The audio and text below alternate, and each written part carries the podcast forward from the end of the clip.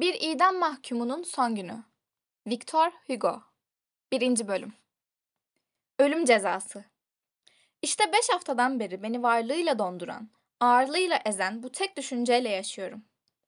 Eskiden haftaların yıllar gibi geçtiğini hissettiğim için böyle diyorum. Diğerleri gibi sıradan bir insandım. Her günün, her saatin, her dakikanın ayrı bir düşüncesi vardı. Genç ve girişken zihnim beni eğlendirmek için bitmek tükenmek bilmeyen fantezilerini peş peşe, düzensizce önüme yuvarlamaktan keyif alır, hayatın o kaba ve ince kumaşını işlemelerle süslerdi. En esaslıları genç kızlar, heybetli psikopos cübbeleri, kazanılmış savaşlar, gürültülü ve ışıldayan tiyatrolar ve yine genç kızlar ve geceleri kestane ağaçlarının geniş dallarının altında yapılan hüzünlü gezintilerdi. Hayal gücüm hep bir şenliğin coşkusu içindeydi. İstediğimi düşünebilmekte özgürdüm. Şimdi tutsağım. Bedenim bir zindanda demirlere bağlı, zihnim korkunç, kanlı, karşı konulmaz bir düşüncenin esiri. Tek düşüncem, tek inancım, tek gerçekliğim var. Ölüm cezası. Ne yaparsam yapayım, hep orada.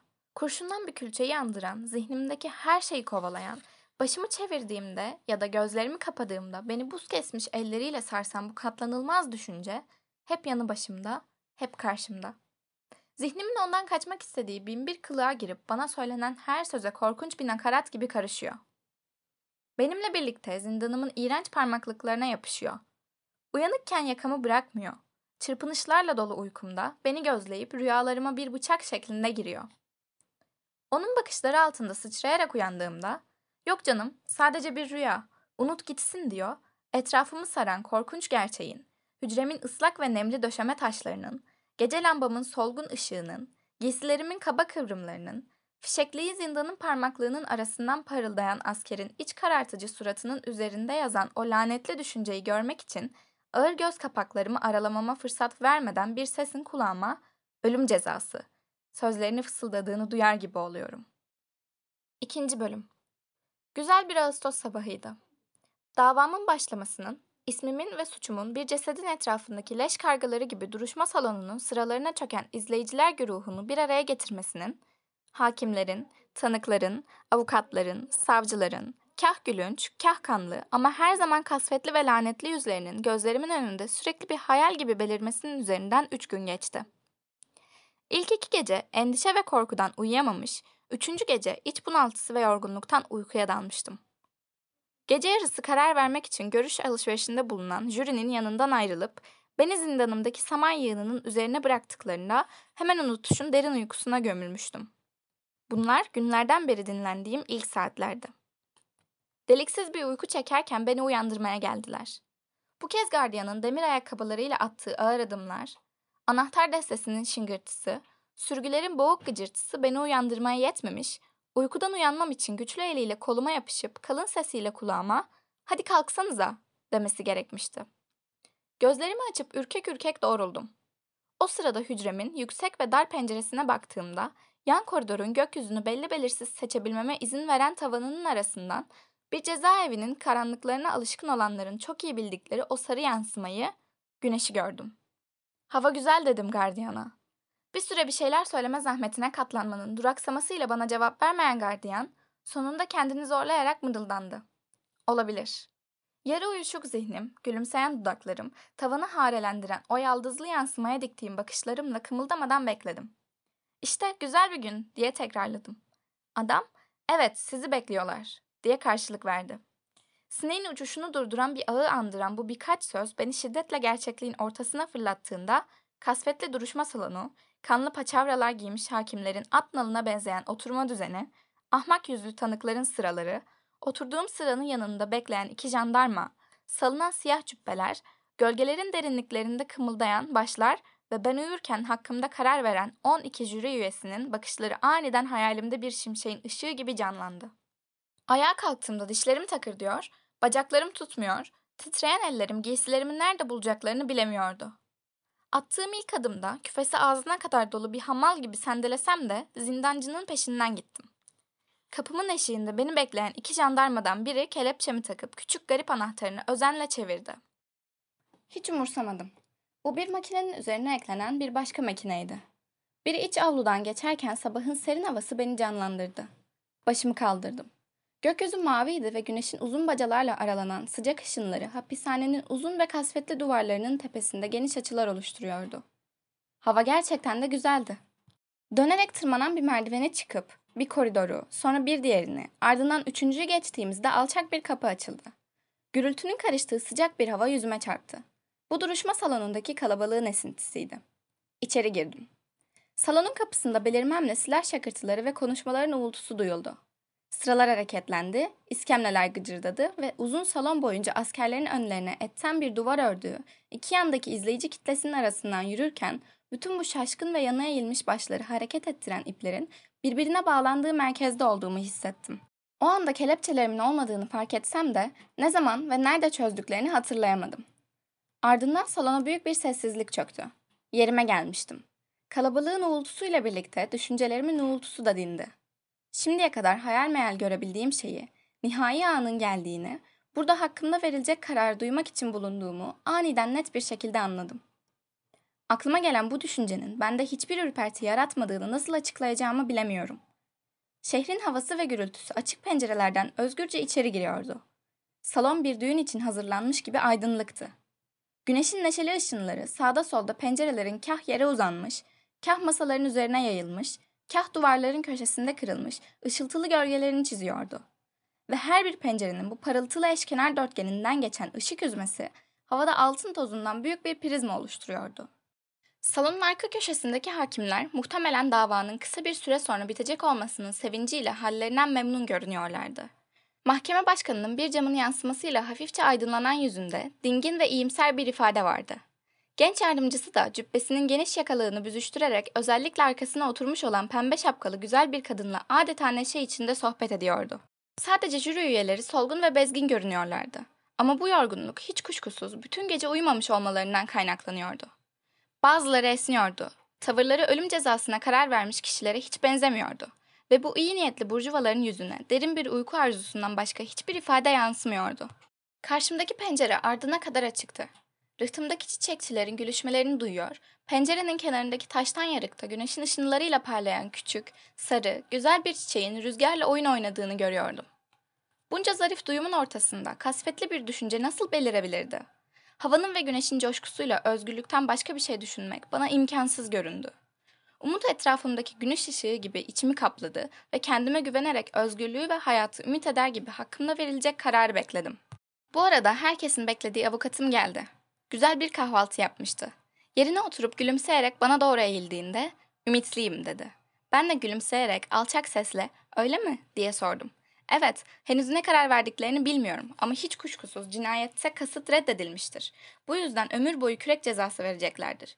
Siz ne diyorsunuz bayım? Ölmek yüz kere daha iyidir diye öfkeyle cevap verdim. Evet, ölüm diye tekrarlıyordu içimden gelen tanıyamadığım bir ses. Bunu söylemekle nasıl bir risk almış olabilirim? Bir ölüm kararı, soğuk ve yağmurlu bir kış gecesi, meşalelerin ışığında, kasvetli ve karanlık bir salondan başka bir yerde açıklanabilir miydi? Ağustos ayında, sabahın sekizinde, böyle güzel bir günde bu iyi yürekli jüri üyelerinin böyle bir karar vermeleri imkansızdı. Ve gözlerim gidip gelip güneşte parlayan güzel sarı çiçeğe takılıyordu. Avukatı bekleyen mahkeme başkanı ansızın ayağa kalkmamı söyledi. Askerlerin tüfeklerini omuzlarına almasıyla beraber salondakilerin hepsi adeta elektrik akımına kapılmış gibi aynı anda ayağa kalktılar. Yüzünde anlamsız ifadeyle hakim kürsüsünün altındaki bir masada oturan ve katip olduğunu düşündüğüm bir adam söz alıp jüri üyelerinin benim yokluğumda almış oldukları kararı okudu. Bütün vücudumdan soğuk bir ter boşandı. Düşmemek için duvara yaslandım. Avukat, cezanın infazı hakkında söyleyecek bir şeyiniz var mı? diye sordu başkan. Ben her şeyi söyleyebilirdim ama aklıma hiçbir şey gelmedi. Dilim damağıma yapıştı. Avukat ayağa kalktı. Jürinin kararına karşı hafifletici nedenler ileri süreceğini ve istenen ceza yerine ümitli olduğunu söyleyerek beni incittiği diğer cezayı talep edeceğini anladım. Zihnimde çatışan binlerce duygunun arasından kendini belli ettiğine göre öfkem çok yoğun olmalıydı. Ona az önce söylediğimi yüksek sesle tekrar etmek istedim. Ölmek yüz kere daha iyidir. Ama soluğum kesildi ve onu ancak kolundan sertçe kavrayıp sarsan bir güçle hayır diye haykırarak durdurabildim. Avukatla tartışan başsavcıyı şaşkın bir memnuniyetle dinledim. Ardından heyet üyeleri dışarı çıkıp tekrar geri döndüler. Başkan hakkımda verilen kararı okudu.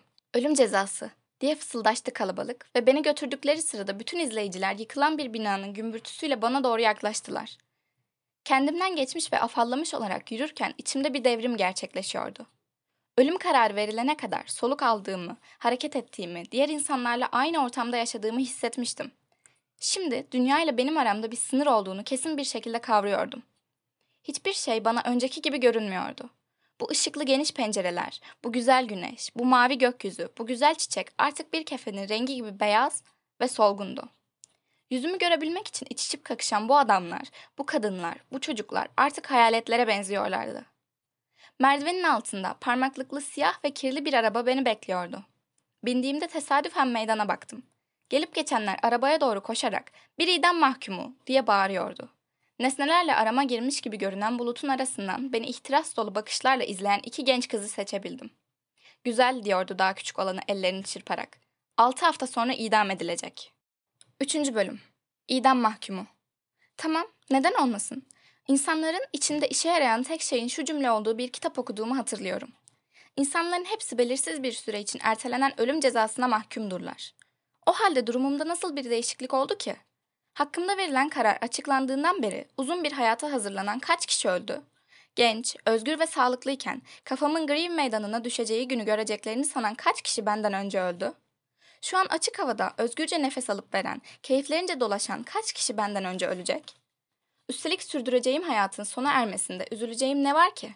Kasvetli gün ışığı ve kürek cezasının kara ekmeği, içinde bir parça et bulunan yağsız çorba, eğitim almış biri olarak zindancıların, acımasız gardiyanların hakaretlerine maruz kalmak, konuşmaya ve cevap vermeye layık bir insanla karşılaşamamak, yaptığımı ve bana yapılacak olanları düşünerek hiç durmadan titremek. İşte celladın elimden alabileceği tek servetim bunlar. Aman, boş ver. Her ikisi de korkunç. Dördüncü bölüm. Siyah araba beni o iğrenç bir setre getirdi. Uzaktan bakıldığında ufukta bir tepenin yamacında beliren bu binanın bir heybeti, eskiden kalma bir kral şatosuna benzeyen bir ihtişamı vardır. Ama yaklaştıkça saray viraneye dönüşür. Beşik çatıların çürümüş yan duvarları göze hiç hoş görünmez. Bu kraliyet cephelerinin nasıl bir utancın ve yoksunluğun kirlettiğini bilemiyorum. Duvarların adeta cüzzamlı olduğu söylenebilir. Camsız pencerelerde bir kürek mahkumunun ya da bir delinin solgun yüzünü yasladığı iç içe geçmiş kalın demir çubuklar görülür. Bu hayatın yakından görünüşüdür. 5. Bölüm Gele gelmez demirden eller beni kavradılar. Tedbirlerin arttırılmasıyla yemekte çatal, bıçak vermediler. Bez bir çuvala andıran deli gömleği kollarımı tutsak etti. Hayatımı güvence altına alıyorlardı. Temize başvurmuştum. Bu zahmetli iş 6-7 hafta sürebilirdi ve beni Green Meydanı'na sağ salim çıkarmaları önemliydi. İlk günler bana pek tiksinti verici bulduğum bir kibarlıkla davrandılar. Bir gardiyanın yakın ilgisi giyotin sehpasını hissettirir. Ne mutlu ki birkaç gün sonra bana da diğer mahkumlara olduğu gibi kaba davranmaya ve aklıma sürekli celladı getiren o ulaşılmadık nezaket ayrıcalığından beni yoksun bırakmaya başladılar. Koşullarımdaki tek iyileşme bu değildi. Gençliğim, uysallığım, hapishane rahibinin gösterdiği özen ve hiçbir şey anlamasa da kapıcıya söylediğim birkaç latince sözcük, haftada bir kez diğer mahkumlarla birlikte havalandırmaya çıkmamı ve içinde bulunduğum deli gömleğinden kurtulmamı sağladı. Ayrıca bir süre tereddüt ettikten sonra mürekkep, kağıt, kalem ve bir gece lambası verdiler. Her pazar ayinden sonra havalandırma saatinde avluya çıkmama izin veriyorlar. Orada mahkumlarla sohbet ediyorum. Yapacak başka bir şey yok. Bu iyi niyetli sefil insanlar bana o dehşet verici marifetlerini anlatıyor ve yaptıklarıyla övünüyorlar. Kendi deyişleriyle bana ağır muhabbeti, argo konuşmayı öğretiyorlar. Bu genel konuşma diline iğrenç bir tümör, bir sil gibi eklemlenmiş bir dil. Bazen ilginç bir tutarlılığı, bazen de ürkütücü bir özgünlüğü var. Döşemede salça var. Parantez içinde sokakta birbirlerini bıçaklıyorlar. Dulla evlenmek. Parantez içinde asılmak. Sanki dar ağacının ipi bütün asılanların dul karısıymış gibi. Bir hırsızın kafasının iki ismi var. Düşünür, akıl yürütür, suça teşvik ederse zeka küpü, cellat keserse kütük. Bu dile bazen de bir vaudeville havası hakim olur. Kaşmir palto, parantez içinde eskici küfesi. Yalancı karı, parantez içinde dil. Ve her an, her yerde nereden çıktığı belli olmayan ilginç, gizemli, çirkin ve iğrenç sözler duyulur. Kasap, parantez içinde cellat. Mevta, parantez içinde ölü. Mezbaha, parantez içinde infaz meydanı. Kurbağaya, örümceğe benziyorlar. Bu dili konuştuklarını duyan biri kendisini sanki karşısında bir paçavra yığını silkeleniyormuş gibi kir ve toz içinde kalmış hisseder. Yine de sadece onlar bana acıyor. Zindancılar, gardiyanlar, anahtarcılar, parantez içinde onlara kızmıyorum. Benim yanımda, benim hakkımda sanki bir eşyaymışım gibi konuşup gülüşüyorlar. 6. Bölüm Kendi kendime madem yazma imkanım var neden yazmayayım diye sorduktan sonra kendimle sohbeti sürdürdüm. Ama ne yazacağım? Çıplak ve soğuk dört taş duvar arasında, ayaklarım özgür olmadıktan, gözlerim ufku görmedikten sonra, bütün günümü kapımın gözetleme deliğinden karşısındaki kasvetli duvara düşen beyaz lekenin yavaşça ilerleyişini gayri ihtiyari seyretmekle geçirirken ve az önce anlattığım gibi cinayet suçu ve ölüm cezasından başka hiçbir şey düşünemezken, bu dünyada artık yapacak hiçbir şey olmayan biri olarak söyleyecek bir sözüm var mı? Bu boş ve pörsümüş beynimde yazmaya değer bir şeyler bulabilecek miyim? Neden olmasın? Etrafımdaki her şey tek düze ve renksizse, içimde bir kasırga, bir çatışma, bir trajedi yok mu? Bende takıntı haline gelen bu sabit fikir zaman daraldıkça zihnimde her dakika, her saniye daha iğrenç ve daha kanlı bir görüntüye bürünmüyor mu? Herkes tarafından bu şekilde yüzüstü bırakılmışken içinde hissettiğim şiddetli ve bilinmeyen sarsıntıları neden kendi kendime anlatmayı denemeyeceğim ki? Kuşkusuz öykü çok zengin ve hayatım ne kadar kısa olursa olsun, şu andan son ana kadar hala onu dolduracak, bu kalemi ve mürekkebi tüketecek onca ürperti, onca korku, onca ızdırabım olacak. Zaten bu acılara katlanmanın en kolay yolu onları dilediğimce izleyip keyfimce tasvir etmek değil mi? Üstelik yazdıklarım belki de boşa gitmeyecek. Fiziksel olarak dayanabileceğim güne kadar her saati, her dakikayı, maruz kaldığım her işkenceyi anlatacağım bu ızdırap günlüğü, hissettiklerimin zorunlu olarak tamamlanmamış ama mümkün olduğunca bitirilmeye çalışılmış bu öyküsü derin bir bilgiyi aktarmayacak mı? Can çekişen düşüncenin bu tutanağı, acıların giderek artan bu gelişimi, bir mahkumun bu entelektüel otopsisinde mahkum edenler için çıkarılacak birden fazla ders olmayacak mı? Bu yazılanlar düşünen bir insanın başını bir başka sefer adaletin terazisine atarken ellerindeki gücü belki de daha insaflı kullanmaya yöneltmeyecek mi? Belki de o zavallılar bir ölüm kararının hızla infaz edilmesi sürecinin peş peşe ve yavaş yavaş yaşanan işkencelerini hiç akıllarından geçirmemiş olabilirler mi? Yok ettikleri insanın bir zekası, hayata güvenen bir aklı, ölüme hazır olmayan bir ruhu olduğunu hiç düşünmemişler midir? Hayır. Bütün bunlarda üçgen bir bıçağın yukarıdan aşağıya inmesinden başka bir şey görmüyor, bir mahkumun bu kararın öncesinde ve sonrasında bir hayat sürdüğünü kuşkusuz düşünmüyorlar. Yanılgılarından kurtulmalarını sağlayacak olan bu sayfalar belki bir gün yayınlandığında onları zihnin acı çekişi gibi daha önce hiç kafa yormadıkları bir konuyu bir an olsun düşünmeye yöneltecek. Neredeyse hiç acı çektirmeden bedeni öldürmekle övünüyorlar. Hey, işte bundan söz ediliyor. Manevi acının yanında fiziki acının ne önemi var? Dehşet ve merhamet. Yasalar böyle yapılmış. Bir sefilin son sırdaşı olan bu anılar belki de günün birinde onlara bazı katkılarda bulunacak. Yeter ki çamura bulanmış bu kağıt parçalarını ölümümden sonra rüzgar bir oyun oynamasın ya da bu sayfalar bir zindan bekçisinin penceresinin kırık camına yıldızlar gibi yapışıp yağmurun altında çürümesin.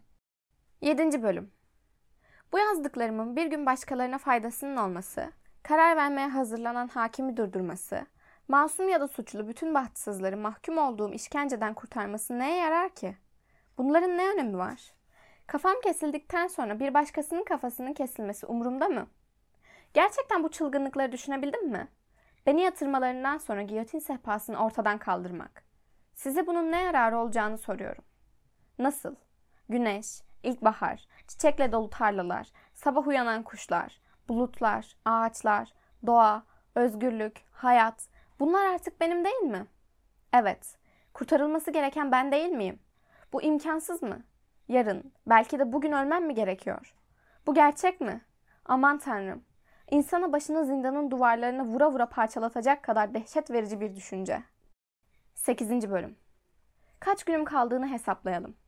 Karar verildikten sonra temyize başvurmam için verilen 3 günlük süre. Ağır Ceza Mahkemesi savcılığında unutulduktan 8 gün sonra. Kendi aralarında evrak dedikleri kağıtların bakanlığa gönderilmesi. Evrakların varlığından bile haberdar olmayan ve buna rağmen onları temyiz mahkemesine göndereceği varsayılan bakanın odasındaki 15 günlük bekleyiş. Rutin çok meşgul olduğu için orada yapılacak gerekli sıralama, numaralandırma, kayda geçirme işlemleri. Herkes sırasını beklemeli. Size haksızlık yapılıp yapılmadığını denetlemek için geçen 15 gün. Nihayet genellikle perşembe günleri bir araya gelen mahkeme heyetinin bütün başvuruları geri çevirip bakana, onun başsavcıya, onun da cellada göndermesi. Üç gün daha. Dördüncü günün sabahı başsavcı yardımcısı kravatını takarken içinden artık bu işin bitmesi gerek der ve zabıt katibinin yardımcısı arkadaşlarıyla yemeğe çıkmamışsa infaz kararı yazılır, gözden geçirilir ve gönderilir. Ertesi sabah gün ağrırken Griv meydanında bir tahtaya çivi çakıldığı, dört yol ağızlarında boğuk sesli çığırtkanların avaz avaz uludukları duyulur. Hepsi altı hafta ediyor. Genç kız haklıymış. Oysa saymaya cesaret edemiyorum ama en az beş, belki de altı haftadır bir setrin bu tecrit hücresindeyim. Ve sanırım üç gün önce günlerden perşembeydi. Dokuzuncu bölüm. Vasiyetnamemi yazdım. Neye yarar? Ben pahalıya mal olan bir mahkumum ve tüm mal varlığım masrafımı ancak karşılar. Giyotin çok lüks bir idam aracı. Geride bir anne, bir kadın ve bir çocuk bırakıyorum. Pembe yanakları, iri siyah gözleri, kestane rengi uzun saçlarıyla çok sevimli 3 yaşında narin bir kız. Son gördüğümde 2 yıl 1 aylıktı. Böylece ölümümden sonra 3 kadın oğulsuz, kocasız, babasız kalacak. Farklı türden 3 öksüz. Yasa açısından 3 dul. Haklı olarak cezalandırıldığımı kabul ediyorum. Peki bu masumların suçu ne? Ne önemi var? Onurları lekeleniyor, felakete sürükleniyorlar. Bunun adı adalet. Yaşlı zavallı annem beni endişelendirmiyor. 64 yaşında. Ölüm haberim onu öldürecek. Veya ayak tandırında hala biraz sıcak külün kalacağı ana kadar birkaç gün daha yaşarsa hiçbir şey söylemeyecek. Karım da beni hiç endişelendirmiyor. Zaten sağlığı şimdiden kötü. Sinirleri bozuk. O da ölecek. Tabii ki delirmezse. Delirmenin insanı yaşattığı söylenir. En azından bilinç kaybolduğu için daha az acı çekilir, ölü gibi uyunur. Ama kızım, yavrum, şu anda gülen, oynayan, şarkı söyleyen, hiçbir şey düşünmeyen zavallı küçük Meryem. İşte o beni kaygılandırıyor. 10. bölüm. Size hücremi anlatayım. 8 metrekare. Dış koridordan bir basamak yüksek olan zemine dik açıyla yaslanan kesme taştan dört duvar. Kapının sağında gülünç bir şekilde bir yüklüğe benzeyen bir girinti. Oraya yaz kış çadır bezinden bir pantolon ve bir ceket giydirilen mahkumun sözde dinlenip uyuyacağı bir kucak saman atıyorlar. Başımın üzerinde gökyüzü niyetine örümcek ağlarının paçavralar gibi sarktığı sivri kemerli bir kubbe var. Zaten pencere ya da hava deliği yok. Kapının demiri ahşabı gizliyor. Yanılmışım. Kapının ortasında yukarıya doğru haç şeklinde bir parmaklığı olan ve gardiyanın geceleri bazen kapattığı bir avuç büyüklüğünde bir açıklık var. Dışarıda duvarın üstü tarafındaki daracık pencerelerden ışık ve hava alan epeyce uzun bir koridor var. Birbirinden duvarlarla ayrılmış bölmeler bir dizi kemerli ve alçak kapıyla buraya açılıyor. Bu bölmelerin her biri benimkine benzeyen bir hücrenin girişini oluşturuyor. Cezaevi müdürü tarafından disiplin cezasına çarptırılan kürek mahkumları bu hücrelere konuluyor. İlk üç hücre zindancının odasına daha yakın ve denetlemesi daha kolay olduğu için idam mahkumlarına ayrılmış. Bu hücreler 15. yüzyılda Ginny Dark'ı yaktıran Winchester kardinalinin inşa ettirdiği Bicester şatosunun son kalıntıları. Bunu geçen gün zindancıya verdikleri 5 frank sayesinde beni hücremde görmeye gelen ve hayvanat bahçesindeki bir yaratıkmışım gibi uzaktan bakan meraklılardan öğrendim. Az kalsın hücremin kapısında gece gündüz bir nöbetçi olduğunu ve gözlerimi o küçük aralığa doğru kaldırdığımda onun her zaman açık olan gözleriyle karşılaştığımı söylemeyi unutuyordum. Bu taştan kutunun içinde yeterince hava ve gün ışığı bulunduğu varsayılıyor. 11. Bölüm Henüz gün doğmadığına göre gece ne yapmalı? Aklıma bir fikir geldi. Ayağa kalkıp fenerimi hücrenin dört duvarında gezdirdiğimde üzerlerinin iç içe geçmiş ve birbirlerini silen yazılar, resimler, garip şekiller ve isimlerle kaplı olduğunu gördüm. Sanki her mahkum buraya kendisinden bir iz bırakmak istemiş. Kalemle, tebeşirle, kömürle yazılmış siyah, beyaz, gri harfler, taşın içinde sıklıkla rastlanan derin yarıklar, sağda solda insan kanıyla yazılmışa benzeyen pas rengi semboller. Kuşkusuz zihnim daha rahat olsaydı, hücremin her taşının üzerinde sayfa sayfa sıralanan bu ilginç kitabı özenle inceleyip, taşların üzerine dağılmış bu düşünce kırıntılarından bir bütün oluşturmaktan, her ismin altında bir kişiyi bulmaktan, bu yarım yamalak yazılara, bu bölük pörçük cümlelere, kendilerini yazanlar gibi başları kesilmiş bedenlere benzeyen bu sözcüklere bir anlam ve hayat vermekten keyif alacaktım. Yatağımın başucu hizasında alevler içinde bir okla delinmiş iki kalp var. Üzerinde şöyle yazıyor. Sonsuza kadar aşk. Bahtsızın bu aşkı uzun sürmemiştir. Onun yanında üç köşeli bir şapka, kabaca çizilmiş bir yüz ve altında Yaşasın İmparator 1824 yazısı var. Yine yanında hapishaneye özgü şu yazının bulunduğu alevlenmiş yürekler. Matthew Darwin'i taparcasına seviyorum. Jacques. Karşı duvarda şu isim okunuyor. Papa Boyne büyük P harfi arabesk motiflerle özenle süslenmiş. Açık saçık bir şarkının dörtlüğü. Taşa derin bir şekilde oyulmuş bir özgürlük şapkası ve altında şu yazı. Boris. Cumhuriyet. Monarşiye karşı koyan La Rochelle'in dört çavuşundan biriydi. Zavallı delikanlı. Sahte siyasi gerekçeler ne kadar iğrenç. Bir düşünce, bir hayal, bir kavramdan dolayı giyotin adı verilen o korkunç gerçeklik. Ve halinden şikayet eden, gerçek bir suç işlemiş, kan dökmüş olan ben. Araştırmayı daha ileriye götürmeyeceğim. Duvarın beyaz bir köşesine kalemle çizilmiş ve belki de şu saatte benim için hazırlanan ürkütücü bir giyotin sehpası gördüm. Az kalsın fener elimden düşüyordu. 12. Bölüm Hemen saman yığınımın üzerine oturup başımı dizlerime dayadım. Biraz sonra çocuksu korkum dağılınca garip bir merakla duvardaki yazıları okumaya devam ettim. Papa Boyne isminin yanında duvarın köşesinde tozla kalınlaşmış kocaman bir örümcek ağını indirdim. Bu ağın altında sadece birer leke halinde beliren, diğerlerinin arasında kolayca okunabilen 4 ya da 5 isim vardı. Dalton 1815, Pauline 1818, Jean Martin 1821, Castaigne 1823. Bu isimleri okuduğumda iç karartıcı hadiseleri hatırladım. Paris'te kardeşinin cesedini parçalara ayıran Datun başını bir çeşmeye, gövdesini bir lağıma atmıştı. Pauline karısını öldürmüş, Jean Martin yaşlı babasına bir pencereyi açarken ateş etmişti. Doktor Casting bir dostunu zehirlemiş ve kendisinin sorumlu olduğu bu durumu tedavi ederken tekrar zehir vermişti. Ve onların hemen yanında başlarına bıçak darbeleri indirerek çocuklarını öldüren o iğrenç deli Papa Boyne. İşte böyle. İçimde hafif bir ürperti yükselirken bu hücrenin benden önceki konukları bunlar diyordum kendi kendime. Kan döken bu katillerin zihinlerinde son hayallerin canlandığı hücredeyim. Son adımlarını tıpkı yırtıcı bir hayvan gibi bu daracık dörtgenin içinde bu duvarın önünde attılar. Birbiri ardı sıra doymak bilmez gibi görünen bu hücreye geldiler. Sıcak yerlerine oturmam için bana bıraktılar. Ben de Scottların yükseldiği Clement mezarlığına onların yanına gideceğim. Hayalperest ya da batıl inançlı biri değilim. Muhtemelen bu düşünceler bedenime ateş basmasına neden oluyor. Ama böyle düşlere dalarken aniden bu lanetli isimlerin siyah bir duvara ateşle yazıldığını sandım. Kulaklarım giderek daha şiddetli çınladı. Kızıl bir ışık gözlerime doldu ve hücremin uçurulmuş kellelerini saçları olmadığı için sol elleriyle ağızlarından tutan garip insanlarla dolduğunu görür gibi oldum. Baba katili dışında hepsi bana yumruklarını sallıyordu. Dehşetle gözlerimi kapadığımda her şeyi daha net bir şekilde gördüm. Rüya, hayal ya da gerçeklik, bir duygu beni zamanında uyarmasa çıldıracaktım. Çıplak ayağımın üstünde soğuk bir karnın ve kıllı ayakların gezindiğini hissettiğimde az kalsın sırt üstü yere yuvarlanacaktım. Bu, ağını bozarak rahatsız ettiğim için kaçan örümcekti. Bu temas kendimi toparlamama yetti. Hey, korkunç hayaletler. Hayır, gördüğümü sandıklarım boş ve çırpınan beynimin bir hayali. Bir buğuydu. Macbeth'e yaraşır bir hayal. Ölüler ölüdür. Hele buradakiler. Mezarlarına sıkıca gömülmüşlerdir. Orası kaçılabilen bir hapishane değil. Neden bu kadar korktum ki? Mezarın kapağı içeriden açılmaz. 13. Bölüm O günlerde iğrenç bir sahneye tanık oldum. Gün ortasında hapishaneyi korkunç bir gürültü kaplamıştı. Ağır kapıların açılıp kapandığını, sürgülerin çekildiğini ve demir kilitlerin vurulduğunu, zindancının belindeki anahtar destesinin şakırtısını, merdivenlerin hızlı adımlarla titreşmesini ve koridorun iki ucundan birbirine soru sorup cevaplayan sesleri duyuyordum. Disiplin cezası aldıkları için yan hücrelere kapatılmış kürek mahkumları her zamankinden daha neşeliydiler. Bütün bir setri güler, şarkı söyler, koşar, dans eder gibiydi. Bu uğultunun ortasında sessiz, bu kargaşanın ortasında hareketsiz kalan tek kişi olan bense şaşırmış, kulak kesilmiş, etrafı dinliyordum.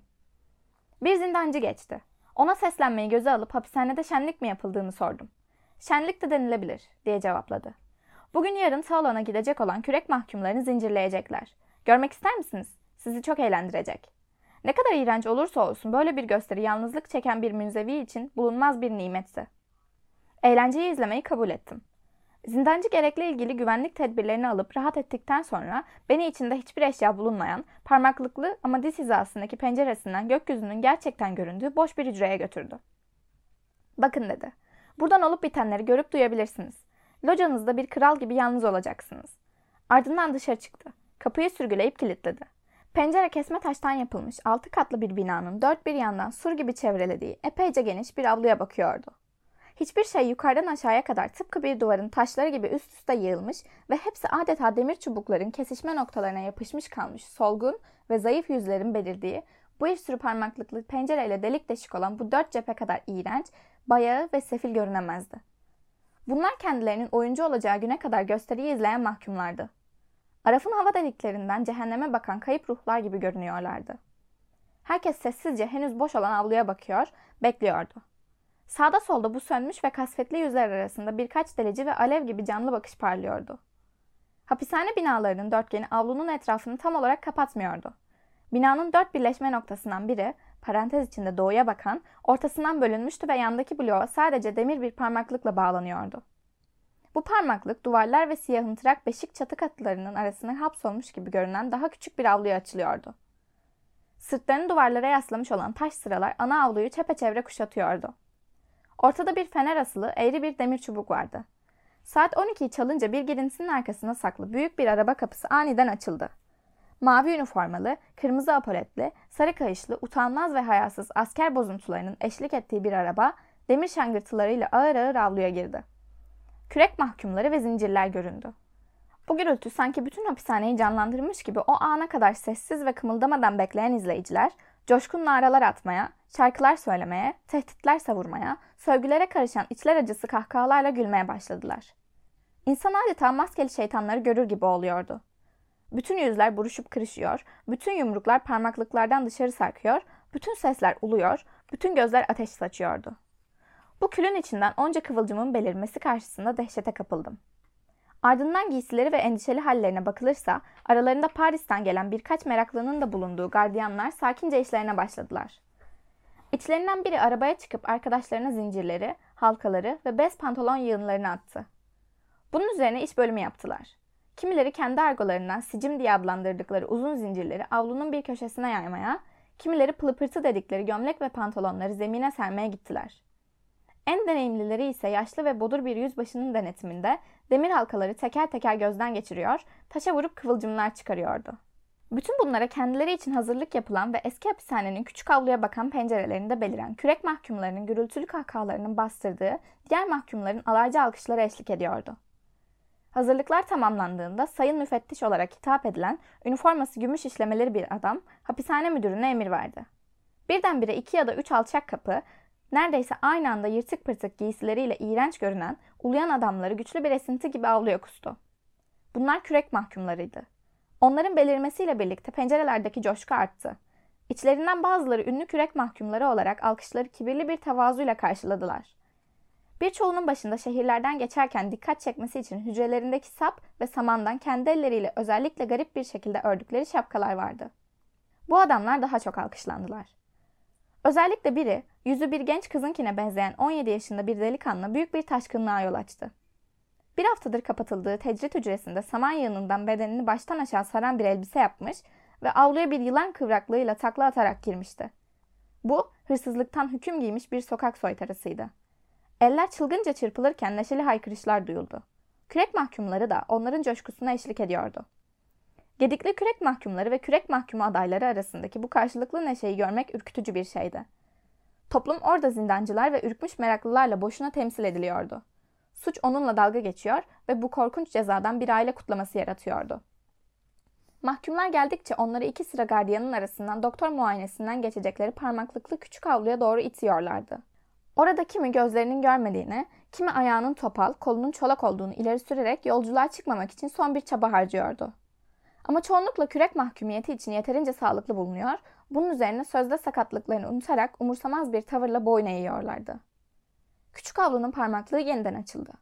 Bir gardiyanın alfabetik sırayla seslenmesi üzerine teker teker dışarı çıkan kürek mahkumları, isminin ilk harfi yüzünden tesadüfen eşleştiği bir arkadaşıyla birlikte büyük avlunun dört bir köşesine dağıldılar.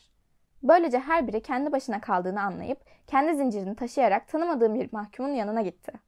Bir kürek mahkumu tesadüfen bir dostunun yanına düşse de zincir onları ayırır. Sefaletin son perdesi. 30'a yakın mahkum çıktığında parmaklık yeniden kapandı. Onları sopayla hizaya sokan bir gardiyan önlerine çadır bezinden bir gömlek, ceket ve pantolon atıp işaret verince soyunmaya başladılar. Tam o sırada beklenmedik bir olay bu aşağılanmayı bir işkenceye dönüştürdü.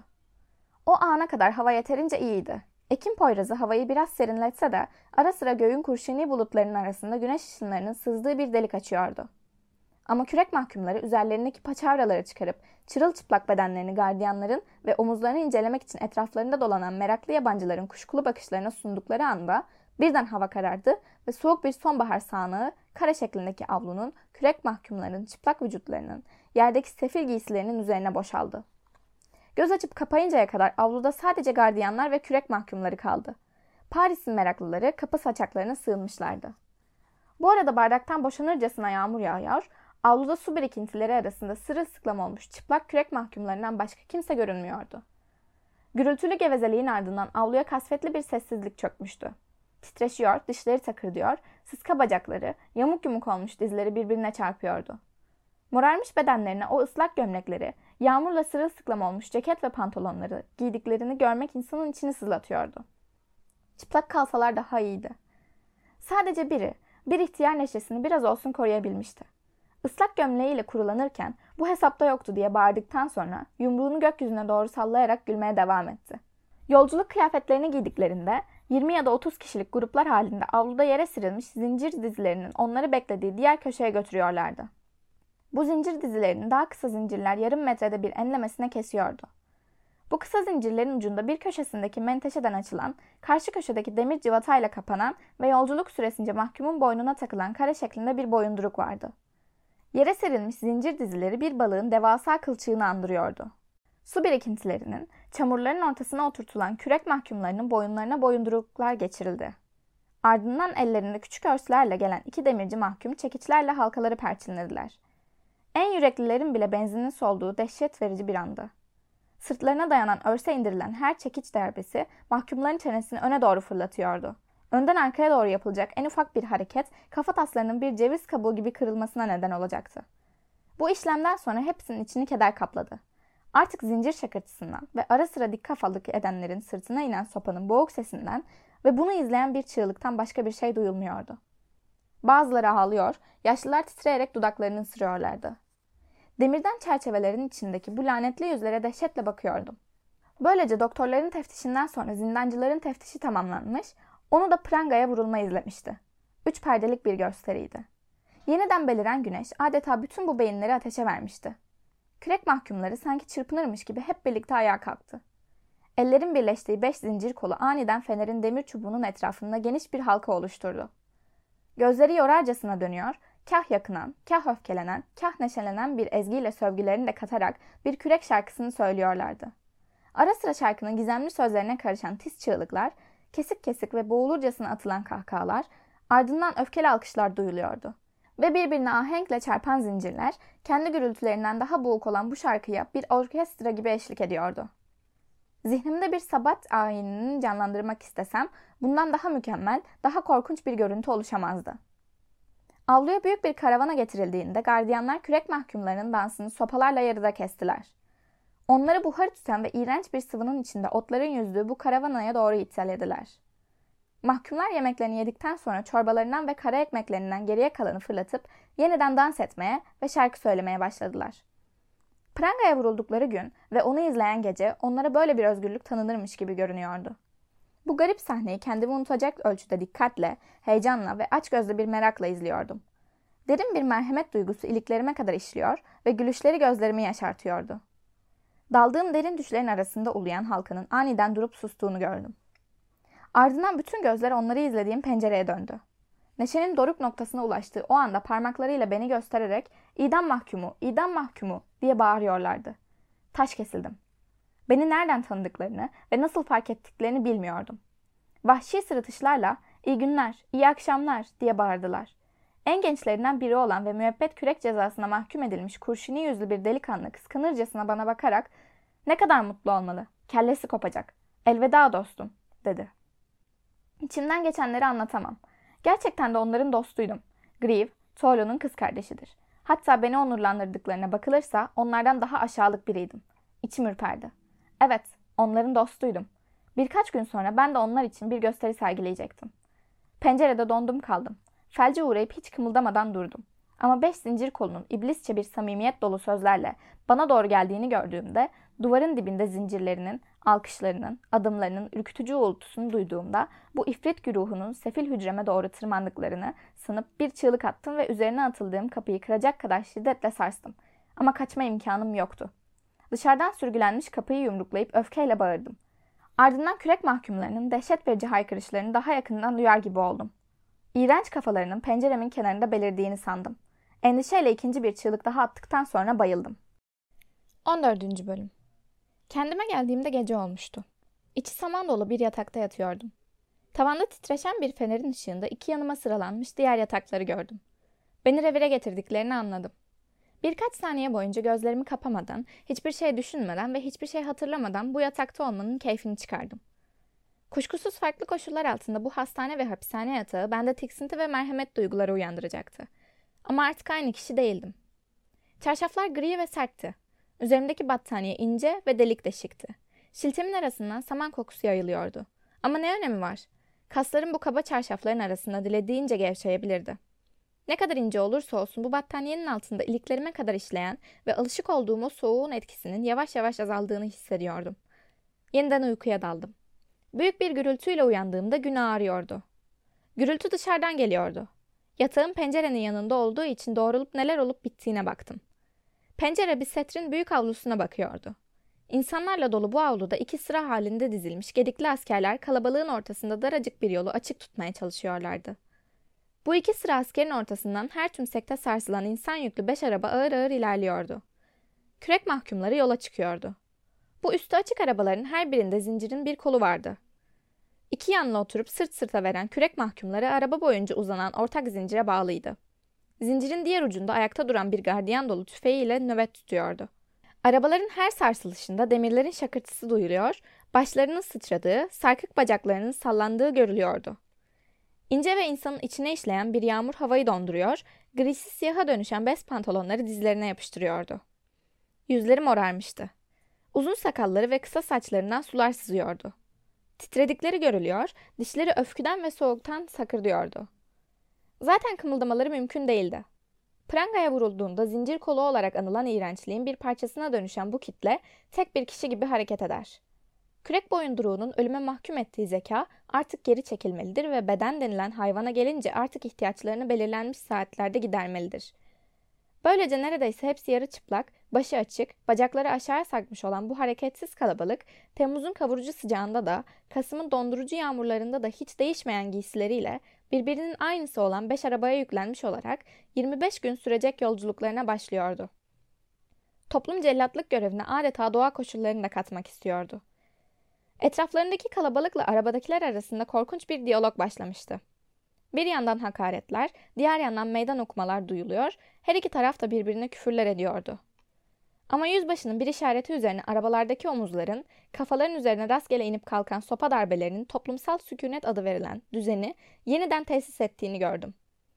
Gözleri öfkeyle dolan bu sefiller dizlerinin üzerindeki yumruklarını sıkıyorlardı. Atlı ve yaya gardiyanların eşlik ettiği beş araba Bissetrint kemerli kapısından geçip peş peşe gözden kayboldu. İçlerine kazanların, bakır karavanaların ve yedek zincirlerin şangırdadığı altıncı bir araba onları izliyordu. Kantinde oyalanıp geciken birkaç gardiyan koşarak konvoya katıldı. Kalabalık onları izledi. Bütün bu manzara bir düş gibi yok olup gitti. Fontainebleau'nun parke taşlı yolunda ilerleyen tekerleklerin, takırdayan nalların gürültüsü, kamçıların şaklaması ve kürek mahkumlarının lanet okuyan halkın uğultusu giderek zayıflamaya başladı. Bu onlar için daha başlangıçtı. Avukat bana ne diyordu? Kürek mahkumiyeti. Tabii, evet. Ölmeyi bin kez tercih ederim. Kürek mahkumiyeti yerine giyotin sehpasını, cehennem yerine hiçliği, boyunduruk yerine boynumu giyotinin bıçağına teslim etmeyi yeğlerim. Kürek mahkumiyeti. Aman tanrım. 15. Bölüm Ne yazık ki hasta değildim. Ertesi gün revirden çıkmam gerektiğinde hücrem beni yeniden kavradı. Hasta değilim. Gerçekten de gencim, güçlü ve sağlıklıyım. Damarlarımdaki kan özgürce akıyor. Kaslarım her istediğimi yerine getiriyor. Uzun bir hayat için yaratılmış bedenim ve zihnim sağlıklı. Evet, bütün bunlar doğru. Yine de bir hastalığım, hem de insanların kendi elleriyle bulaştırdıkları ölümcül bir hastalığım var. Revirden çıktığımdan beri aklımda beni çılgına çeviren müthiş bir fikir var. Göz yumulsa kaçabilirdim. O doktorlar, o rahibe hemşireler benimle ilgilenir gibiydiler. Bu yaşta ve bu şekilde ölmek. Sürekli olarak yatağımın başucunda dolandıklarına göre benimle ilgilendikleri söylenebilirdi. Hadi canım, meraktandır. Üstelik bu insanlar sizi ölüm cezasından değil, ancak bir hastalıktan kurtarırlar. Yine de bir kapıyı açık bırakmak onlar için çok kolaydı. Bunun onlara ne zararı olurdu ki? Artık hiç şansım kalmadı. Her şey usullere uygundu. Tanıkların kesin kanatlara dayanarak ifade vermeleri, müştekilerin şikayetlerinin yerinde olması. Hakimlerin doğru kararları yüzünden temiz başvurum reddedilecek. Hiç güvenim yok ama... Hayır, bu çılgınlık. Hiç umut yok. Temiz sizi bir uçurumun üzerinde asılı tutan ve kopana dek sürekli çıtırdadığı duyulan bir ipten ibarettir. Tıpkı giyotinin bıçağının aşağı düşmek için altı hafta beklemesi gibi. Ya bağışlansaydım? Bağışlanmak mı? Kim tarafından? Hangi gerekçeyle ve nasıl? Beni bağışlamaları mümkün değil. Her zamanki gibi. Örnek olsun diyecekler. Atacak üç adımım kaldı. Bisetter, Conciergerie ve Grieve. 16. Bölüm Revirde geçirdiğim kısa süre boyunca güneşi gören, parantez içinde güneş yeniden belirmişti, ya da en azından parmaklıkların arasından girdiği kadarıyla güneş alan bir pencerenin kenarında oturmuştum. Yorgunluktan iki büklüm olduğum için korlar içindeki ağırlaşmış başımı kendini taşıyamayacak kadar zorlanan iki elimin arasına almış, dirseklerimi dizlerime yaslamış, ayaklarımı iskemlemin arkalığına dayamıştım. Kaslarımın altında kemik, tenimin altında kas kalmamış gibiydi. Hapishanenin boğucu kokusu soluk almamı her zamankinden daha fazla engelliyordu. Kulaklarımda kürek mahkumlarının zincirlerinin gürültüsü hala yankılanırken Bisetrin beni canımdan bezdirdiğini hissediyordum. Ulu Tanrı'nın bana acıyıp hiç değilse karşı çatıya ötsün diye bir kuş göndermesini diliyordum. Dileğimi yerine getirenin Tanrı mı yoksa şeytan mı olduğunu bilemiyorum. Ama neredeyse o anda penceremin altında bir kuşun değil, daha da iyisini 15 yaşlarında bir genç kızın berrak, kadife sesini duydum. Sıçrayarak başımı kaldırıp büyük bir ihtirasla söylediği şarkıyı dinledim. Ağır ve baygın bir ezgiydi. Adeta hüzünlü ve içler acısı bir güvercin kuğurdamasını andırıyordu. Sözleri şöyleydi. Mail caddesinde piyastos oldum. Malure. Üç alçak polise, Lillonfo malurette. Atladılar çılgınca üstüme. Lillonfo malurette. Hayal kırıklığımın ne kadar acı olduğunu söyleyemeyeceğim. Ses devam etti. Atladılar çılgınca üstüme. Malure. Geldim kelepçeye. Lillonfo malurette. Rastladım yolumun üzerinde. Lillonfo malure. Mahallenin serserisine. Lillonfo malure. Mahallenin serserisine. Malure. Söyledim karıma haber versin. Lillonfo malurette. Kocası kodeste bilsin. Lillonfo malure. Öfkeye kapıldı karım. Lillonfo malurette. Sordu. Yine ne halt ettin? Lillonfo malure. Sordu. Yine ne halt ettin? Malure. Birini boğazladım. Lillonfo malurette. Parasını, çantasını, Lillonfo malurette. Saatini çaldım. Pabucunun gümüş tokasını. Lillonfo malure. Saatini çaldım. Pabucunun gümüş tokasını. Malure. Karım gitti verseylese. Lillonfo malurette. Krala bir dilekçe sunmaya. Lillonfo malure. Salmaları için beni dışarıya. Lillonfo malure. Salmaları için beni dışarıya. Malure. Ah kodesten bir çıksam. Lillonfo malurette. Ona elbiseler alacağım. Lillonfo malure. Başına güzel bir şapka takacağım. Lillonfo malurette. Tahta bir pabucu ayaklarına. Lillonfo malure. Tahta bir pabucu ayaklarına. Malure. Ama kral kızıyor. Lillonfo malurette. Ve yemin ediyor tacı üzerine. Lillonfo malurette. Beni dans ettireceğine. Lillonfo malurette. Dar ağacının tepesinde. Lillonfo malurette. Daha fazlasını dinlemedim. Zaten istesem de dinleyemezdim. Bu tüyler ürpertici yakınmanın yarı açık, yarı gizli anlamı, hırsızın polislerle çatışması, karşılaştığı ve karısına haber yolladığı öteki hırsız, birini öldürdüm ve tutuklandım. Birini mıhladım ve piyastos oldum şeklindeki o ürkütücü mesaj bir dilekçeyle verseylese koşan o kadın, öfkelenen ve suçluyu zemini olmayan bir mekanda dans ettirmekle yani asmakla tehdit eden majesteleri ve bütün bunların insanlığın daha önce duymadığı yumuşak ve uysal bir ses tonuyla söylenmesi. İçim sızladı. Buz kestim. Yıkıldım. Böylesine korkunç sözlerin o kırmızı ve temiz dudaklardan dökülmesi ürkütücüydü. Adeta gülün üzerinde salyangozun sümük izi kalmıştı. Neler hissettiğimi tam olarak ifade edemeyeceğim. Hem yaralanmış hem de teselli edilmiştim. Hapishane ve kürek mahkumunun bu kanlı ve kaba şivesinin, bu iğrenç argosunun bir genç kızın ağzından çıkması, bir çocuk sesinin zarif bir şekilde kadın sesine dönüşmesini yansıtıyordu. Bütün bu anlamsız ve uygunsuz sözler şarkı halinde ahenkle dile getirilmiş, inci gibi dizilmişti. Ah, bir hapishanede olmak ne büyük bir alçalma. Burada her şeyi kirleten bir zehir var. Burada her şey 15 yaşında bir kızın şarkısı bile yozlaşıyor. Burada bulduğunuz bir kuşun kanadında çamur vardır. Koparıp kokladığınız güzel bir çiçek iğrenç kokular yayar. 17. Bölüm Ah kaçsaydım tarlalarda nasıl da koşacaktım. Hayır koşmamam gerekir. Dikkatleri üzerime çekip kuşku uyandırırım. Tam tersine başım yukarıda şarkı söyleyerek yavaşça yürürdüm. Kırmızı çizgili mavi bir işçi gömleği kimliğimi daha iyi gizler. Çevredeki bütün bostancılar böyle giyinir. Arkoyel yakınlarında kolejdeyken her perşembe arkadaşlarımla kurbağa avlamaya gittiğimiz bataklığın kenarında sık ağaçlıklar var. Akşama kadar orada saklanırdım. Hava kararırken yola çıkıp Vincensis'e giderdim. Hayır, nehir önümü keserdi. Arpajon'a giderdim. Saint Germain yolundan Havre gidip oradan İngiltere'ye geçmek daha iyi olurdu. Yok canım, Longjumeau'ya ulaştığımda bir jandarma pasaportumu sorduğunda işim biterdi. Ah, bahtsız hayalperest. Önce seni hapseden bir metre kalınlığındaki duvarı aş. Ölüm, ölüm. Küçük bir çocukken buraya, Bisetre büyük kuyuyu ve delileri görmek için geldiğimi düşünüyorum da. 18. bölüm. Bütün bunları yazarken günün ağarmasıyla lambamın ışığı solgunlaştı. Şapelin çanı saat 6'yı çaldı. Bu ne anlama geliyor? Nöbetçi gardiyan hücreme geldi. Şapkasını çıkarıp beni selamladı ve rahatsız ettiği için özür diledi. Kalın sesini mümkün olduğunca yumuşatarak bana kahvaltıda ne istediğimi sordu. İçim ürperdi. O gün gelmiş miydi? 19. bölüm. O gün gelmişti. Hapishane müdürü de beni ziyarete gelip kendisinden herhangi bir isteğim olup olmadığını sordu. Kendisinden ve aslarından yakınmamamı arzu ettiğini söyleyip sağlığım ve geceyi nasıl geçirdiğim hakkında sorular sordu. Yanımdan ayrılırken de bana beyefendi diye hitap etti. O gün gelmişti. 20. bölüm. Bu zindancı benim kendisinden ve aslarından yakınacağıma inanmıyor. Haksız sayılmaz.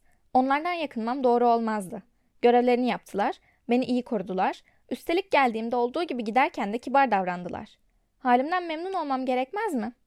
Bu iyi niyetli zindancı, sevimli gülümsemesi, avutucu sözleri, dal kabukluk ve muhbirlik akan gözleri, iri ve kaba elleriyle hapishanenin ete kemiği bürünmüş hali insana dönüşmüş bir setredi.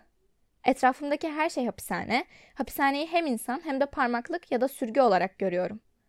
Bu duvar taştan bir hapishane. Bu kapı tahtadan bir hapishane.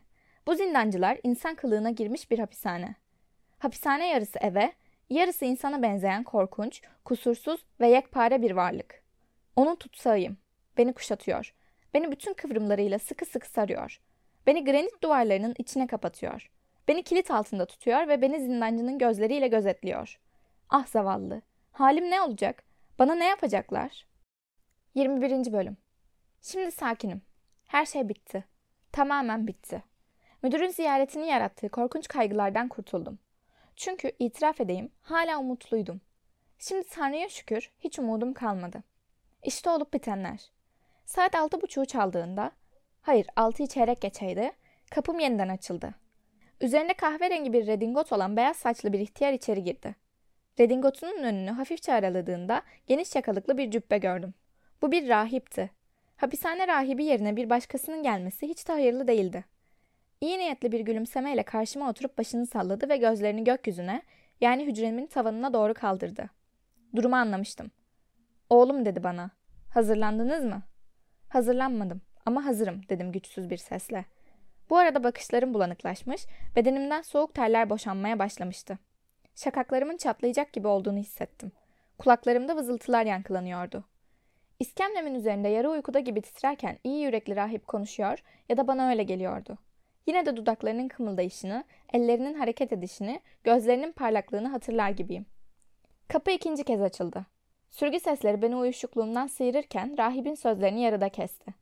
Hapishane müdürünün eşlik ettiği siyah giysili bir adam kendini tanıtıp beni derin bir saygıyla selamladı. Adamın yüzünde cenaze alayına katılan görevlilerin resmi hüznü vardı. Elinde rulo halinde bir kağıt tutuyordu.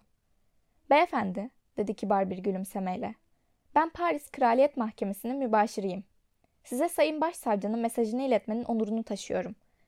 İlk şokun geçmesiyle zihnimi topladım. Israrla kellemi isteyen Sayın Başsavcı mı? diye karşılık verdim. Bana yazması ne büyük bir onur. Ölümümün onu çok sevindireceğini sanıyorum. Çünkü onca çabayla hazırladığı ölüm fermanıma kayıtsız kalacağını düşünmek hiç de hoşuma gitmezdi. Bunları söyledikten sonra sert bir sesle ekledim. Okuyun bayım. Uzun bir metni her satırı sonuna dek şarkı söyler gibi ve her sözcük arasında duraksayarak okumaya başladı. Bu temiz başvurumun reddiyesiydi. Okumayı bitirince gözlerini mühürlü kağıttan kaldırmadan karar bugün Grim Meydanı'nda infaz edilecek. Saat tam yedi buçukta konsiyerceriye gideceğiz. Beyefendi bana oraya kadar eşlik etme lütfunda bulunacak mı? diye ekledi. Birkaç saniyeden beri onu dinlemiyordum. Müdür rahiple sohbet ediyordu. Adam gözlerini okuduğu yazıya dikmişti. Ben yarı açık duran kapıya bakıyordum. Ah zavallı. Koridorda tüfekli dört muhafız var. Mübaşir bu kez yüzüme bakarak sorusunu tekrarladı. Ne zaman isterseniz dedim. Keyfiniz bilir. Yarım saat içinde yanınıza gelme onuruna erişeceğim diyerek beni selamladı.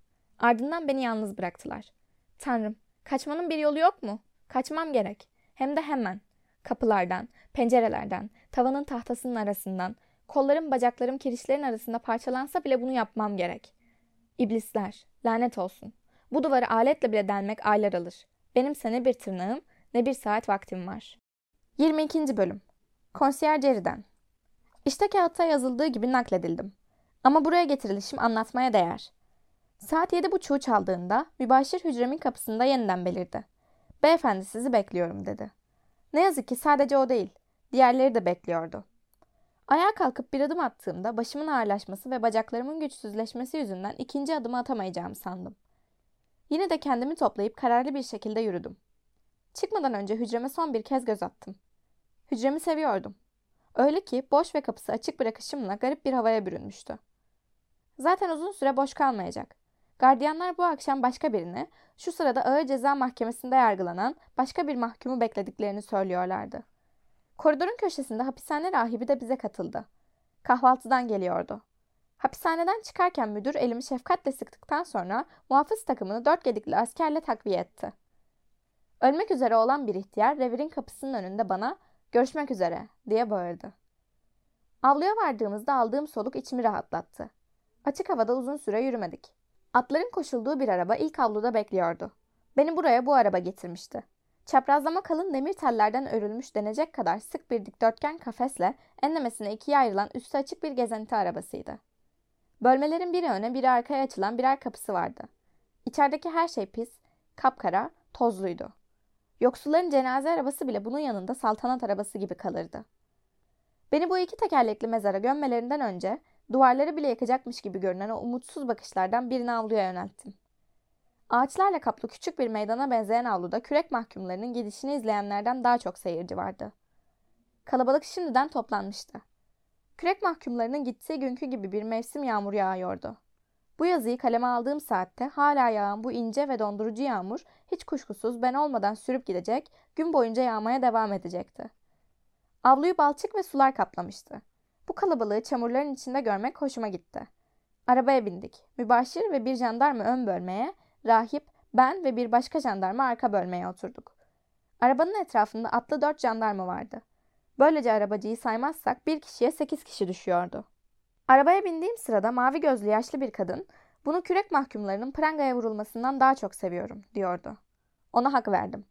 Bu ötekine göre daha kolay izlenecek bir gösteri. Ayrıca daha hoş ve rahat. Hiçbir şey dikkatleri dağıtmaz. Tek bir adam vardır ve bütün kürek mahkumlarının çektiği sefalet bu yalnız adamın üzerine çullanmıştır. Üstelik daha kıvamlı, daha yoğun ve daha lezzetli bir içkidir. Sarsılarak hareket eden araba büyük kapının kemerinin altından boğuk bir gürültüyle geçip caddeye ulaştı. Ardından Bissetring'in ağır kapıları yeniden kapandı. Öfke ve şaşkınlıkla kendimi kımıldayacak ya da bağıracak gücü bulamayan, gömülmeyi bekleyen bir uyur gezer gibi hissediyordum.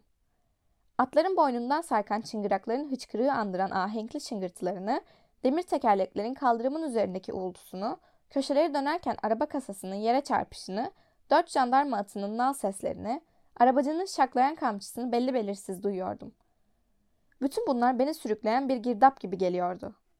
Bakışlarım tam karşımdaki küçük arka pencerenin demirlerinin arasından elimde olmaksızın bir setrin büyük kapısının üzerine koca koca harflerle kazınmış yazıya takılmıştı. Yaşlılar yurdu. Şuna bak dedim içimden. Demek burada yaşlanan insanlar da var. Bu düşünce uykuyla uyanıklık arasındaymış gibi kederle allak bullak olmuş zihnimde dolaştı. Araba caddeden ana yola girdiği sırada arka penceredeki görüntü değişti. Karşımda Notre Dame'ın Paris sisinin ortasında mavi ve hafifçe silik görünen kuleleri belirdi. Zihnimdeki düşünceler de hemen değişti. Araba gibi ben de bir alete dönüşmüştüm. Bissetrin çağrıştırdığı düşüncelerin yerini Notre Dame'ın çağrıştırdıkları aldı. Ahmakça gülümseyerek bayrak asılı kuledekiler beni çok rahat seyredecekler dedim içimden. Galiba o sırada rahip yeniden benimle konuşmaya başladı. Ben de büyük bir sabırla izin verdim. Tekerleklerden, at nallarından, arabacının kamçısından yükselen seslere bir yenisi eklenmişti.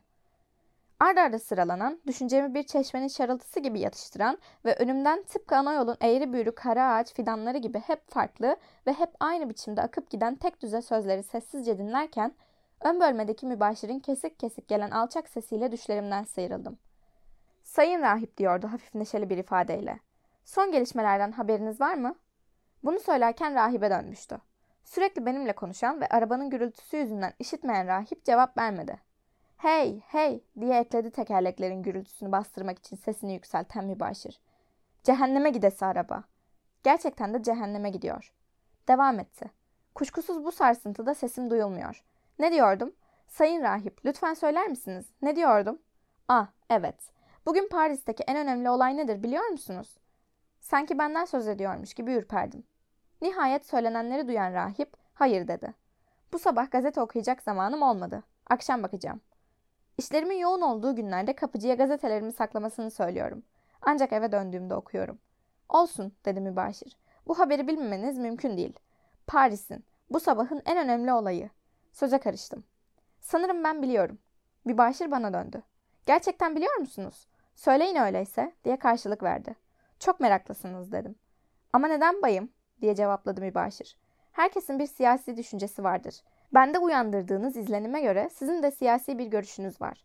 Bana kalırsa Ulusal Muhafızlık Kurumu'nun yeniden düzenlenmesi gerektiğini düşünüyorum. Birliğimde çavuştum ve inanın çok keyifliydi. Sözünü kestim. Haberin bu olmadığını sanıyorum. Peki ya ne? Haberi bildiğinizi söylüyordunuz. Bütün Paris'in kafasını kurcalayan başka bir haberden söz ediyordum. Ahmak söylemek istediğimi anlamamış, merakı daha da artmıştı. Demek başka bir haber daha var. Nereden duydunuz? Neymiş bayım? Lütfen söyler misiniz? Sayın rahip bu haber hakkında bir bilginiz var mı? Lütfen bana da anlatın. Neler olup bitiyor? Bilirsiniz yeni haberleri severim. Ben de Sayın Başsavcıya anlattığımda büyük bir keyifle dinler. Bunları bir sürü saçma sapan laf izledi. Bir rahibe, bir bana dönüyordu. Ona sadece omuzlarımı silkelek karşılık verdim. Peki o halde, dedi bana. Ne düşünüyorsunuz? Bu akşam artık hiçbir şey düşünemeyeceğimi. Ah, demek öyle. Hadi ama, çok üzünlüsünüz. Bay Castaigne gevezelik ediyordu. Bir sessizliğin ardından ekledi. Bay Papavoyni'de bana eşlik ettim. Samur bir şapkası vardı ve tütün içiyordu. Rothschild'li gençlere gelince sadece kendi aralarında olsa da konuşuyorlardı. Bir kez daha durup yeniden devam etti. Deliler. Çok aşırıya kaçtılar. Herkesi küçümsermiş gibi bir halleri vardı. Size gelince delikanlı. Sizi oldukça düşünceli görüyorum. Delikanlı mı? dedim. Sizden daha yaşlıyım. Her çeyrek saatte hayatımın bir yılı gidiyor. Bana dönüp birkaç dakika ahmakça bir şaşkınlıkla baktıktan sonra yeniden hafifçe sırıtmaya başladı. Hadi, benimle eğlenmek istiyorsunuz. Daha yaşlıymış. Dedeniz yaşındayım ben. Hiç de eğlenmek istemiyorum, dedim sert bir sesle. Tabakasını açtı. Biraz tütün alın beyefendi. Bana kızmayın. Kin de beslemeyin. Korkmayın. Size uzun süre kin besleyecek kadar vaktim yok. O sırada bana uzattığı tabaka bir sarsıntının etkisiyle aramızdaki parmaklığa şiddetle çarptı ve kapağı açık olarak jandarmanın ayağının dibine düştü. Lanet olası parmaklık diye haykırdı mübaşir. Bana döndü. Buna ne dersiniz? Ben de bahtsız değil miyim? Bütün tütünüm mahvoldu. Ben sizden daha mahvolmuş durumdayım dedim gülümseyerek. Tütünü toplamaya çalışırken dişlerinin arasından homurdandı. Benden daha bahtsız olamazsınız. Söylemesi kolay. Paris'e kadar tütün yok. Bu korkunç. Rahip hiç ilgilenmediğim ama beni yüreklendirmek için ettiği sözlerin devamı gibi görünen birkaç avutucu laf söyledi ona. Yavaş yavaş sohbete dalmaları üzerine rahiple mübaşirin kendi hallerine bırakıp düşünmeye başladım. Kapıyı geçerken hiç kuşkusuz yine dalgındım. Ama Paris bana her zamankinden daha gürültülü geldi. Kapı muhafızları geçiş ücretlerinin ödendiği gişenin önünde bir süre arabayı incelediler. Mezbahaya götürenin bir koyun ya da sığır olmasına bağlı olarak onlara bir para kesesi atmak gerekiyordu. Ama bir insan kellesi için geçiş ücreti ödenmezdi. Kapıdan girdik. Bulvarı geçtikten sonra araba tırısa kalkarak Saint Mersun mahallesinin ve City'nin karınca yuvasının binlerce küçük dehlizi gibi kıvrılan ve kesişen dolambaçlı eski sokaklarına daldı. Bu dar sokakların taşlarında tekerleklerin gürültüsü başka hiçbir şeyi duyamayacağım ölçüde şiddetlendi. Kare şeklindeki arka pencereden göz attığımda yoldan geçen kalabalıkların arabaya bakmak için durduklarını çocukların gruplar halinde peşimize takıldığını, ayrıca kavşaklarda gelip geçenlerin ara sıra ellerindeki basılı kağıt tomarlarından sayfalar aldığı paçavralar içindeki bir adamın ya da yaşlı bir kadının bazen de ikisinin birden bağırmak için ağızlarını açtıklarını fark eder, görür gibi oluyordum. Konsercirenin avlusuna vardığımızda sarayın saati sekiz buçuğu çalıyordu. O büyük merdivenin, o simsiyah şapelin, o kasvetli giriş kapılarının görüntüsü kanımı dondurdu. Arabayla birlikte yürek atışlarımın da duracağını sandım. Arabanın kapıları şimşek hızıyla açılınca gücümü toplayıp yürüyen hücreden aşağı atladım ve iki sıra askerin arasından hızlı adımlarla kubbenin altına daldım. Ahali geçişimi izlemek için şimdiden toplanmıştı. 23. Bölüm Adliye Sarayı'nın halka açık koridorlarında yürürken kendimi adeta özgür ve huzurlu hissettim. Ama önümde sadece mahkum edenler ve mahkum edilenlerin girebildiği basık kapılar, gizli merdivenler, iç dehlizler, boğucu uzun koridorlar belirdiğinde bütün kararlılığım kayboldu. Mübaşir hep yanımdaydı. İşleri olduğunu söyleyen rahip iki saat sonra gelmek üzere yanımdan ayrılmıştı. Müdürün odasına gittiğimizde mübaşir beni ona emanet etti. Bu bir değiş tokuştu. Müdür kendisine teslim etmesi gereken bir av olduğunu belirterek onu geri dönen arabayla bisiklet'i götürmesi için biraz beklemesini rica etti. Bu kişi kuşkusuz bu akşam işgal edemeyeceğim saman yığınının üzerinde yatacak olan yeni mahkumdu. Tamam dedi mübaşir müdüre. İki tutanağı birlikte hazırlamış oluruz.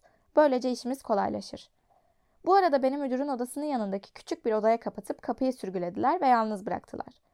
Neler düşündüğümü, ne kadar zamandan beri orada olduğumu bilmediğim bir sırada kulağımda patlayan ani ve şiddetli bir kahkaha beni düşlerimden sıyırdı. Heyecanla gözlerimi kaldırdığımda odada yalnız olmadığımı fark ettim. Yaklaşık 55 yaşlarında, orta boylu, yüzü kırışmış, kamburu çıkmış, kır saçlı, tıknaz, mavi gözlerinde kuşku uyandıran bir bakış ve yüzünde acı bir gülümsemeyle görünümü mide bulandıran bir adam üzerindeki paçavraların içinde yarı çıplak bir halde yanımda duruyordu. Demek kapı ben farkına varmadan açılmış, bu adamı içeri kustuktan sonra yeniden kapamıştı. Ölüm de keşke böyle gelebilseydi. Birkaç saniye boyunca gözlerimizi birbirimize dikerek bakıştık. O iniltiye benzeyen kahkahasını sürdürürken ben afallamış, hafifçe ürkmüştüm. Kimsiniz? dedim sonunda. Gülünç bir soru, dedi kelle paça. Kelle paça. Bu ne anlama geliyor? Bu soru neşesini daha da arttırdı. Kellem 6 hafta sonra tıpkı 6 saat sonra senin başına geleceği gibi sepetin içine yuvarlanacak anlamına geliyor. Diye haykırdı kahkahasının ortasında. Ha ha. Sanırım şimdi anladın. Gerçekten de yüzüm solmuş, tüylerim diken diken olmuştu. Bu adam benim mirasçım olarak bir setirde beklenen mahkumdu. Devam etti. Ne olmasını bekliyordun ki? İşte benim hikayem. Usta bir cepçinin oğluyum. Ne yazık ki cellat bir gün boynuna kravatı takıverdi. Tanrı'ya şükür o zamanlar dar ağacı saltanat sürüyordu. 6 yaşındayken ne annem vardı ne babam. Yazları yol kenarında arabalardan birkaç metelik atmaları için takla atardım. Kışları çamurun içinde çıplak ayaklarla yürürken soluğumu kıpkırmızı olmuş parmaklarımı üflerdim. Pantolonumun yırtıklarının arasından bacaklarım görünürdü. 9 yaşında ellerimi kullanmaya başladım. Bazen bir cebi boşaltır, bazen bir palto çalardım. 10 yaşıma geldiğimde artık bir yan kesiciydim. Sonra kendimi geliştirdim. 17 yaşında yaman bir hırsız oldum. Dükkan kapılarını zorluyor, bazen maymuncuk kullanıyordum. Sonunda yaş kemale erince beni kaptılar. Küreğe yolladılar. Kürek cezası çetindir. Tahta üzerinde yatmak, bulanık su içmek, kara ekmek yemek, hiçbir halta yaramayan bir gülleyi sürüklemek, kavurucu güneşin altında inip kalkan sopalara katlanmak zordur. Ayrıca kafayı da kazırlar.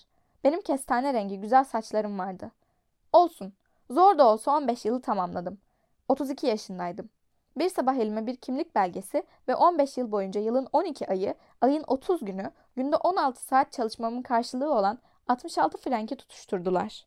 Tamam dedim. 66 frenkle onurlu bir insan olmayı istiyordum.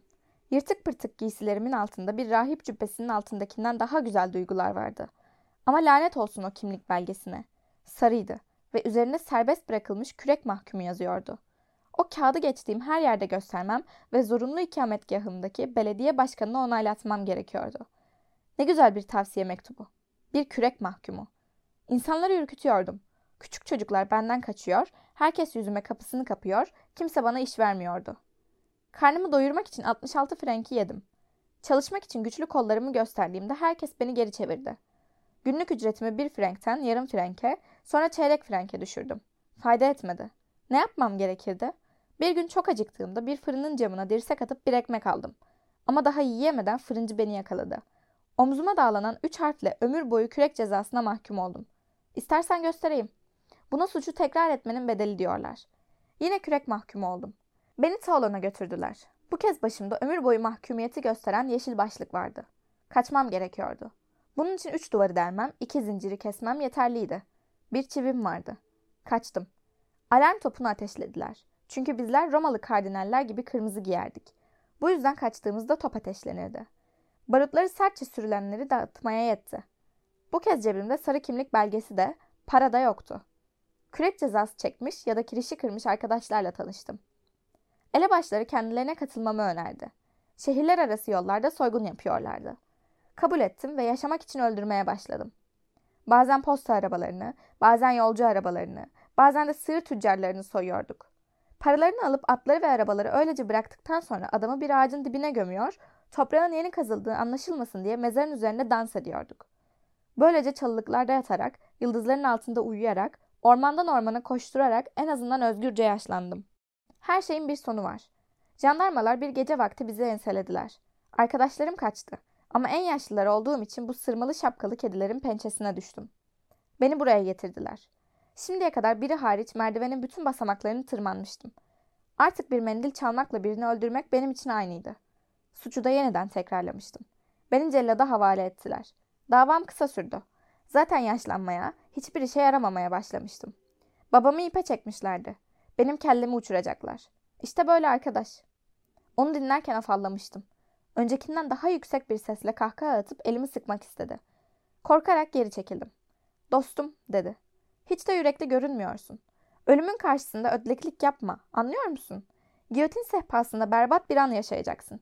Ama çabuk geçecek. Kellenin nasıl koptuğunu göstermek için orada olmak isterdim. Kellemi seninle birlikte giyotin sehpasına koymak için temiz başvurumu geri alırdım. Aynı rahip ikimizin de işini halleder, senden bana kalacaklar umurumda değil.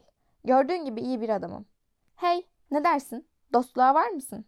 Bana yaklaşmak için bir adım daha attı. Beyefendi, dedim onu iteleyerek. Teşekkür ederim. Cevabımı yeni kahkahalarla karşıladı. Ah, vay canına. Bayım, siz bir markisiniz. Sözünü kestim. Dostum, biraz düşünmek istiyorum. Beni kendi halime bırakın. Sözlerimin ciddiyeti birden düşünceli bir hal almasına neden oldu. Kırlaşmış ve neredeyse hiç saç kalmamış başını salladı. Sonra yırtık gömleğinin arasından görünen kıllı göğsünü tırnaklarıyla kaşıyarak anlıyorum diye mırıldandı. Doğru ya, yaban domuzu gelecek. Birkaç dakikalık bir sessizlikten sonra bakın dedi bana biraz çekinerek.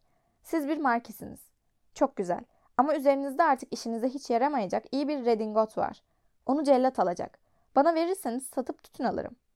Redingotumu çıkarıp verdiğimde bir çocuğun neşesiyle ellerini çırptı.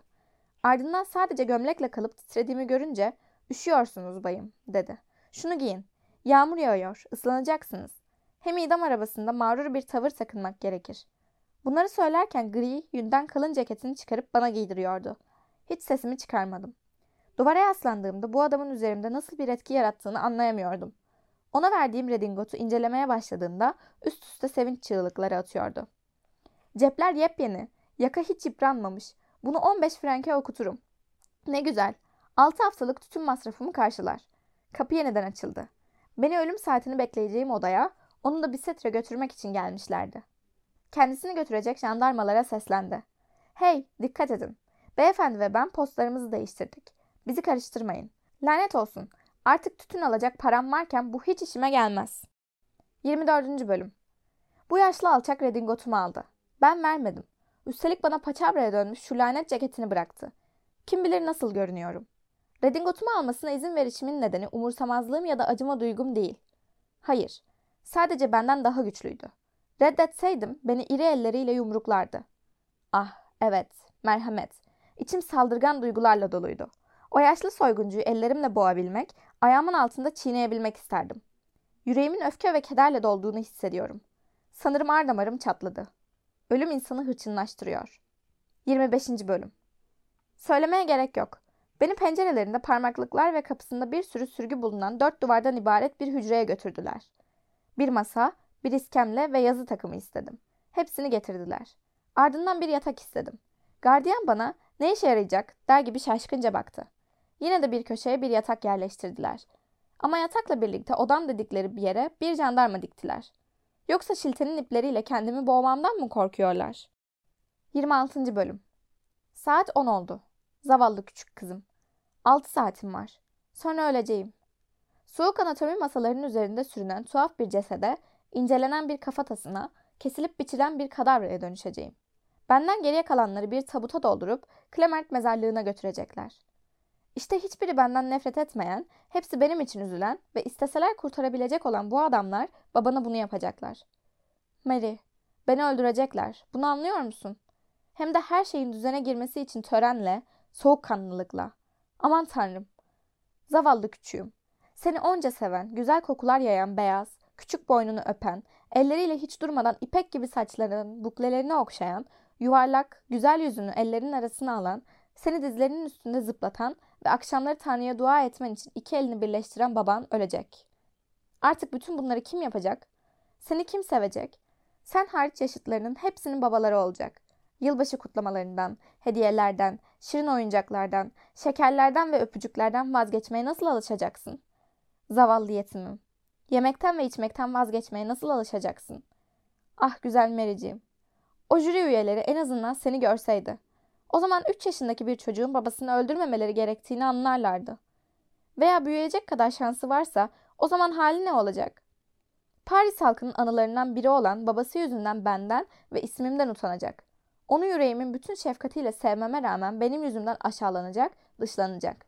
Sevgili küçük Merim, benden utanacağın ve tiksineceğin doğru mu? Sefil, nasıl bir suç işledin ve topluma nasıl bir suç işlettin? Aman tanrım, gün batmadan öleceğim doğru mu? İdam edilecek kişinin ben olduğum doğru mu? Dışarıdan gelen o boğuk çığlıklar, şimdiden rıhtımlarda neşeyle toplanan o insan kalabalığı, kışlalarında hazırlanan o jandarmalar, siyah cübbeli o rahip, elleri kanlı o adamlar, bütün bunlar benim için mi? Demek burada kımıldayan, soluk alan, tıpkı herhangi bir masa gibi bu masanın yanında oturan, belki de başka bir yerde olması gereken, dokunan, hisseden ve giysilerinde hala kıvrımlar oluşan ben öleceğim. 27. Bölüm Keşke infazın nasıl gerçekleştiğini ve orada nasıl öründüğünü bilebilseydim. Ama bunu bilmemem korkunç. Başıma inecek şeyin ismi dehşet verici ve şu ana kadar onu nasıl yazdığımı, adını nasıl telaffuz ettiğimi anlayamıyorum. Bu on harfin birleşimi, guillotine, görünümü, sıralanışı, zihnimde ürkütücü düşünceler uyandırıyor. O nesnenin icat eden talihsiz doktorun ismiyle anılması alın yazısıymış. Bu iğrenç sözcük zihnimde belirsiz, bulanık ve bir o kadar da kasvetli hayaller yaratıyor. Her hecesi düzeneğin bir parçası gibi. Kafamda canavarı andıran o sehpayı bir inşa edip yıkıyorum. Onunla ilgili bir soru sormaya cesaret edemesem de ne olduğunu, orada nasıl bir tavır sergilemek gerektiğini bilememek çok korkunç. Sanırım inip çıkan bir düzenek var. Sizi üzerine yatırıyorlar. Ah, başım bedenimden ayrılmadan önce saçlarım ağaracak. 28. Bölüm Yine de bir seferinde onu hayal meyal görür gibi olmuştum. Bir gün sabahın 11'ine doğru Griv meydanından geçerken bindiğim araba aniden durdu. Meydan kalabalıktı. Başımı pencereden uzatınca Griv meydanı ve rıhtımın kadınlar, erkekler ve çocuklarla tıklım tıklım dolu olduğunu ve bu başların üzerinden üç adamın kırmızı tahtalarla sedire benzeyen bir şey hazırladığını görmüştüm. O gün bir mahkum idam edilecekti ve sehpa kuruluyordu. Başımı çevirdim. Arabanın yanında bir kadın bir çocuğa şunları söylüyordu. Bak şu işe. Bıçak iyi inmiyor. Oluğu yağlayacaklar. Muhtemelen şimdi herkes oradadır. Saat 11'i çaldı.